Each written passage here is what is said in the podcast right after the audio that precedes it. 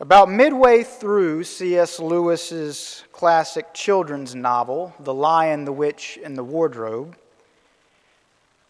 about halfway through, a remarkable change begins to take place in the land of Narnia. Capturing the first signs of this remarkable change, not to mention the great joy with which these signs were received and interpreted, capturing this, Lewis writes, and I quote, Unless you have looked at a world of snow as Edmund had been looking at it, you will hardly be able to imagine what a relief those green patches were after the endless white. What a relief those green patches were after the endless white. You see, for as long as anyone could remember, the land of Narnia had been under the spell of the White Witch. For as long as anyone could remember, Narnia had been cloaked in snow and darkness. For as long as anyone could remember, color had been absent and life had been suppressed. But now, suddenly, with the emergence of these green patches amid the snow, now signs of color and signs of life were popping up here and there, suggesting that something new was happening that something radical was breaking through, that the hoped for change, that the hoped for transformation was finally beginning. And this, Lewis writes, came to those in Narnia as a profound relief. A relief. And so listen now to more of Lewis's narration. As Edmund looked at a tree beside him, he saw a green load of snow slide off of it. And for the first time since he had entered Narnia, he saw the dark green of a fir tree. Then, only five minutes later, he noticed a dozen crocuses growing around the foot of an old tree. And on and on, Lewis writes, describing for us as readers how signs of life, how signs of the longed for, hoped for restoration of Narnia, how these were now in this moment popping up here and there, pointing the way. Now, I could talk for hours about The Lion, the Witch, and the Wardrobe. You see, it's the book that as a child made me fall in love with reading. Not to mention the book that I have been waiting oh so impatiently to read to my children since the very morning Ada was born. That's a whole other question, though. No, the reason I bring up The Lion, the Witch, and the Wardrobe this morning is because it, perhaps better than any other illustration I know of, helps us better understand what is happening in our gospel lesson today, and with it, helps us better understand the direct connection between what Jesus was doing in his first coming with what that means for his coming again in glory. So, having said that, let's turn together now to our text from Luke chapter 7, where John the Baptist, he who first proclaimed Jesus as the Messiah, he who baptized Jesus in the Jordan. Let us turn now to this chapter where, here, by this point of the gospel, this same John is in prison. And as today's passage picks up with John in prison, we see John dispatch a few of his disciples to go to Jesus and ask Jesus whether he really is the one to come. That is, whether Jesus really is the one for whom Israel has all this time been waiting. John summoned two of his disciples, verse 18 says, and he sent them to the Lord to ask, are you the one who is to come, or are we to wait for another? Now, this is a fascinating verse. It's a fascinating question.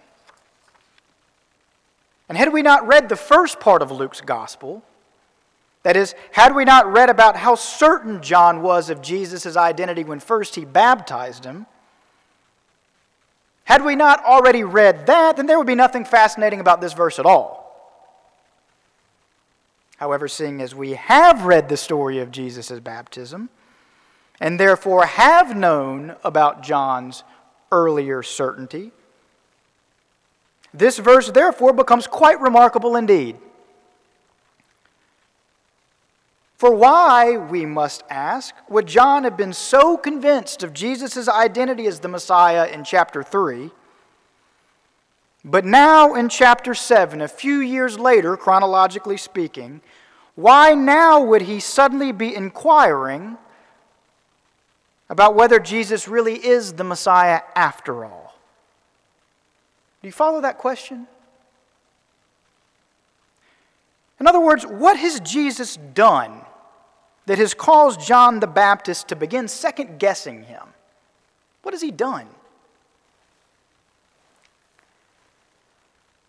The answer is it's what Jesus hasn't done that has caused John the Baptist to begin second guessing him.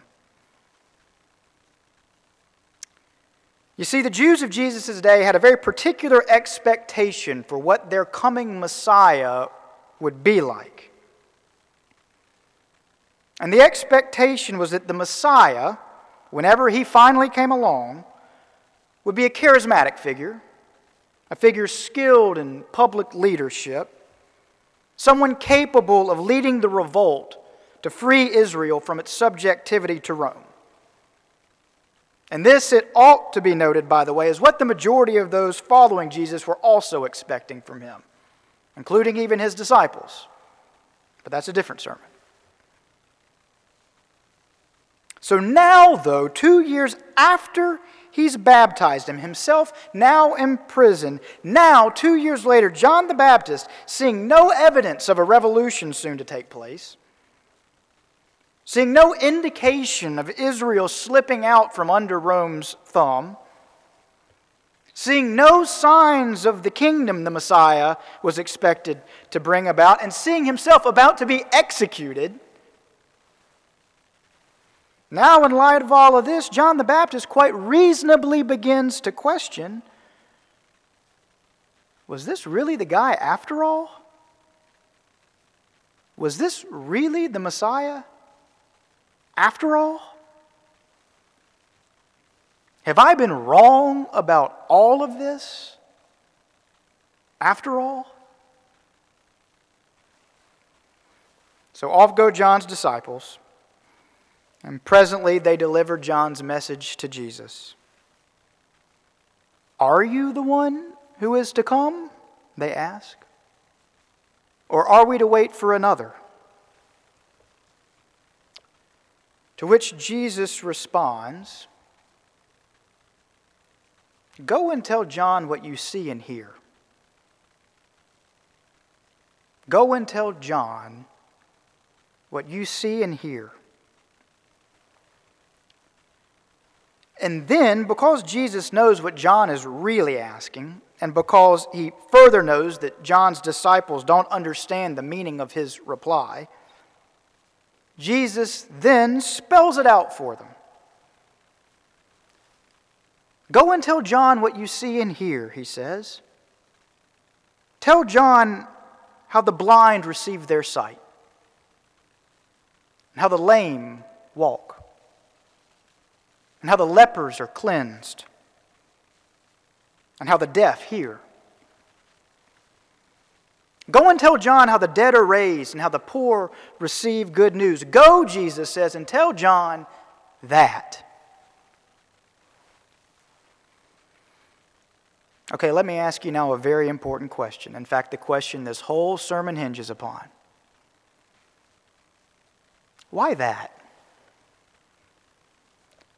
Why those things? That's not what John or his disciples, or anyone else for that matter, is looking for. They're looking for signs of power and leadership and freedom from Roman authority and oppression. So, why does Jesus tell John's disciples to go and tell him about this stuff instead? Well, to help answer that question, let me read to you now some words from Isaiah chapter 35. Words regarding the state of affairs that Jews of Jesus' day believed would reign come the future age. Come the age when God had redeemed and restored creation, restored it to its original goodness and wholeness. Come the age when God's kingdom had come on earth as it is in heaven. That is to say, hear now these words about the Jewish hope for the coming restoration of God's good creation and about the coming restoration of the human beings whom God originally tasked to be loving caretakers of it. Do not fear, Isaiah chapter 35 says, for here is your God, meaning here God once more dwells among you, just as in the beginning in Genesis 1. Quote, Then the eyes of the blind shall be open, and the ears of the deaf unstopped.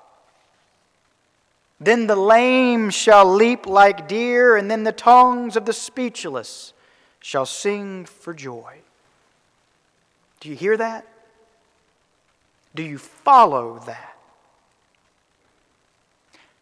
When asked by John's disciples whether he really is the Messiah, whether he really is the one on whom they've been waiting, Jesus responds by saying, Hey, look at what I'm doing. Look at what's happening around me and think about Isaiah chapter 35 as you do. Look, weak hands are being strengthened and feeble knees made firm. Look, the eyes of the blind are being opened and the ears of the deaf unstopped. Look, the lame are leaping like deer, and the tongues of the speechless are singing for joy. In other words, look all around you. That which the prophets have said about the coming kingdom, about the state of affairs and the coming restoration of all things, look. Through me, signs of this are beginning to take place. Don't you see, he is saying, here and there, in certain places, the deaf are hearing and the lame are talking. Here and there, in certain places, the blind are seeing and the lepers are being raised. Here and there, in certain places, demonstrations of the coming kingdom of God are happening. Do you follow? Jesus is effectively saying, Go and tell John that signs of God's coming kingdom, that signs of the restoration of all things Go and tell John that these long waited for things are taking place around you. Only you're all so busy looking for what you expect to see from the Messiah that you're failing to see what is happening right in front of you.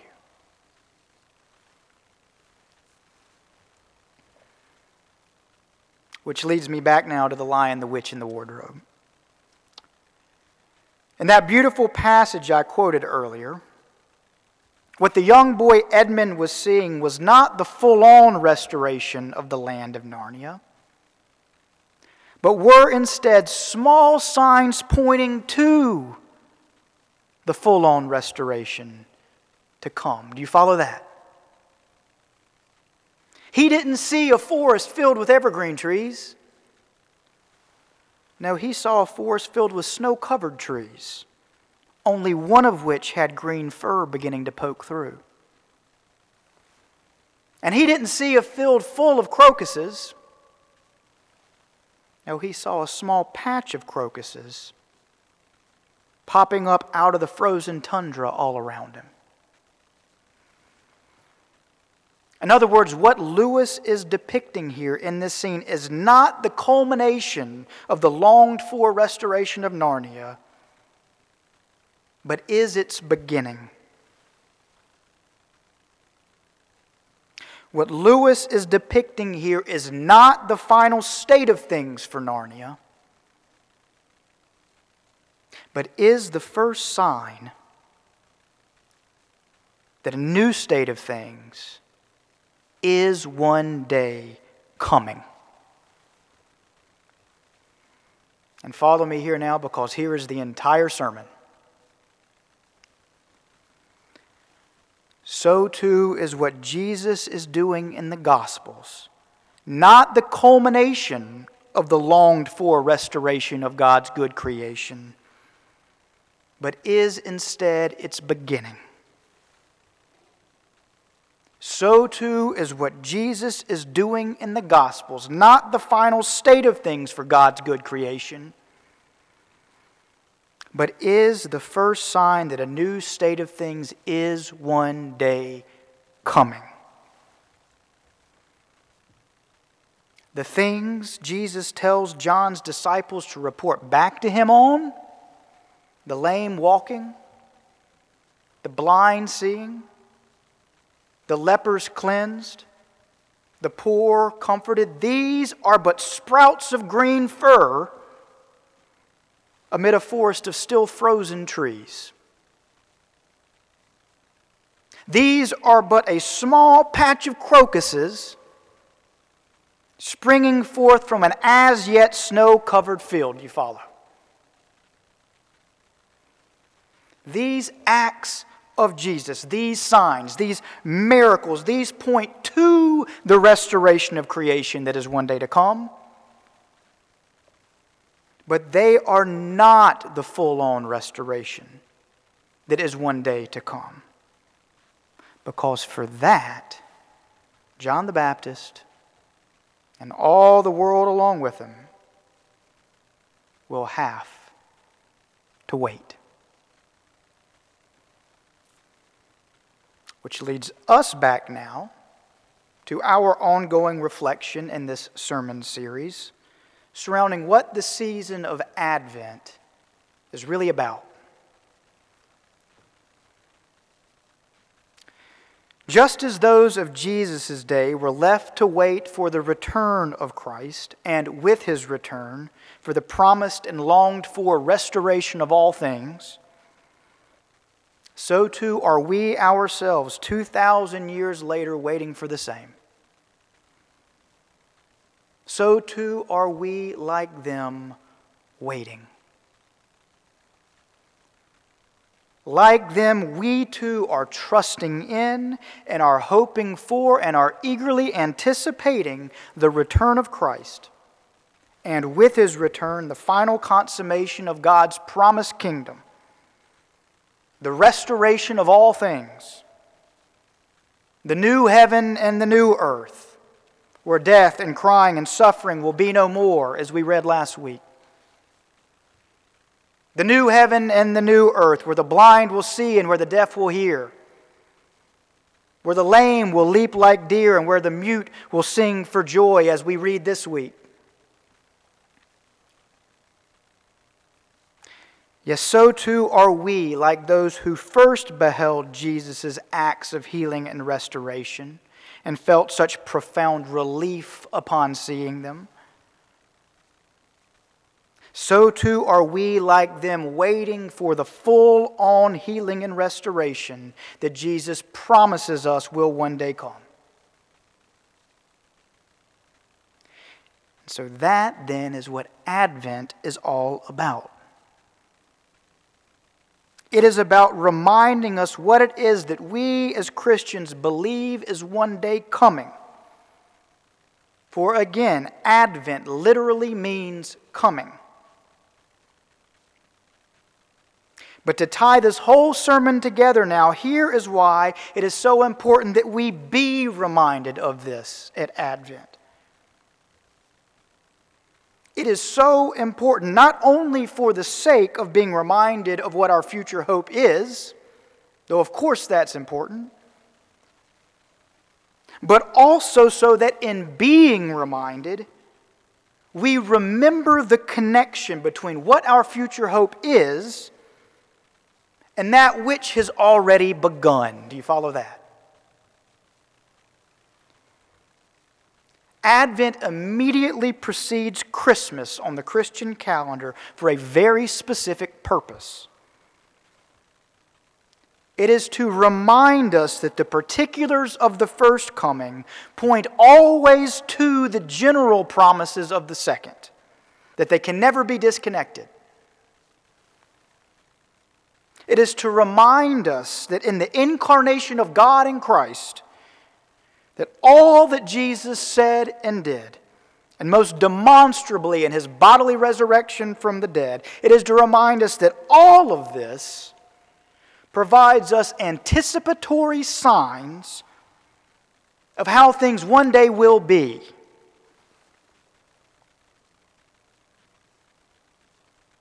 In other words, in the person of Jesus, we have seen a few green firs pop out of the frozen forest. And because we've seen these green firs pop out here and there, we therefore have an idea of what a forest full of pines will one day look like. And follow me here now because this is everything. Because we've seen lepers cleansed and the poor comforted, we therefore have an idea what a coming kingdom wherein all are loved and whole and comforted and embraced looks like. Because we have seen the mute given voice and the lame legs to walk, we therefore have an idea of what a coming kingdom wherein ailment and disability have no power looks like.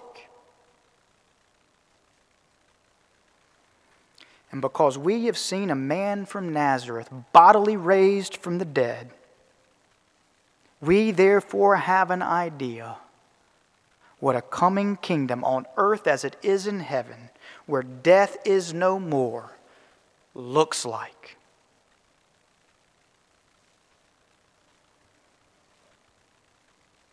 And so, then, to underscore the point of this sermon, when Jesus says the kingdom of God is at hand, this is what he means. He means that through the demonstrations of his own life, the green firs of divine healing are now beginning to push through this frozen, fallen world. He means that through the demonstrations of his own life, that crocuses of divine restoration are beginning to spring forth in this callous, corrupted world. That is what he means when he says the kingdom of God is at hand. And having said that, I cannot now overstress the importance of what I'm about to say. And in saying what I'm about to say, by the way, I will be pointing us forward to the next sermon in this series. What follows from this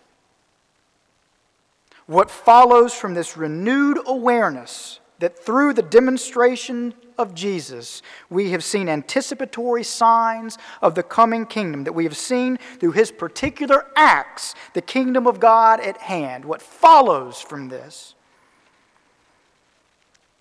is that as his disciples, we then recognize that we too have been called by him and empowered by him through his Spirit to make manifest signs of this coming kingdom ourselves.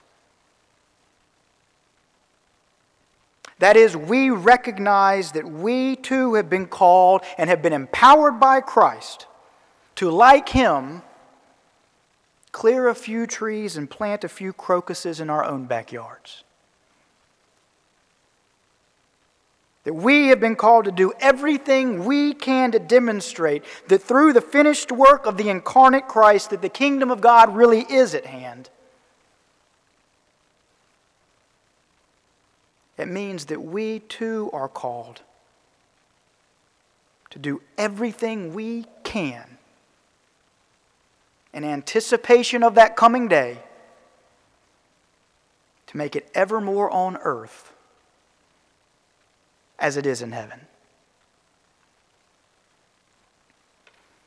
Which is to say, in closing, that we as Christians are to remember during Advent that in anticipation of the restoration that we believe is one day to come, that we have been empowered by Christ to help prepare the way for it, to help cleanse the leper, and help steady the feeble, to help feed the hungry and help comfort the poor that we have been empowered by Christ to give voice to the voiceless and to bring good news to all those who've yet to hear about it. That is what this means.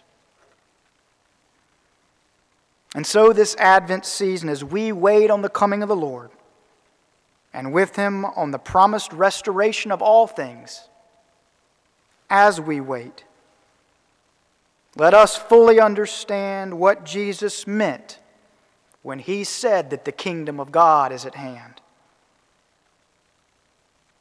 Let us understand that he meant that through what he was doing, crocuses were now appearing, and that they were pointing the way forward to a full field of flowers to come. And likewise, let us understand that in showing us what a field full of flowers looks like, He was then calling us to begin planting a few crocuses of our own in our backyards today. And so we say, Come, Lord Jesus. Amen.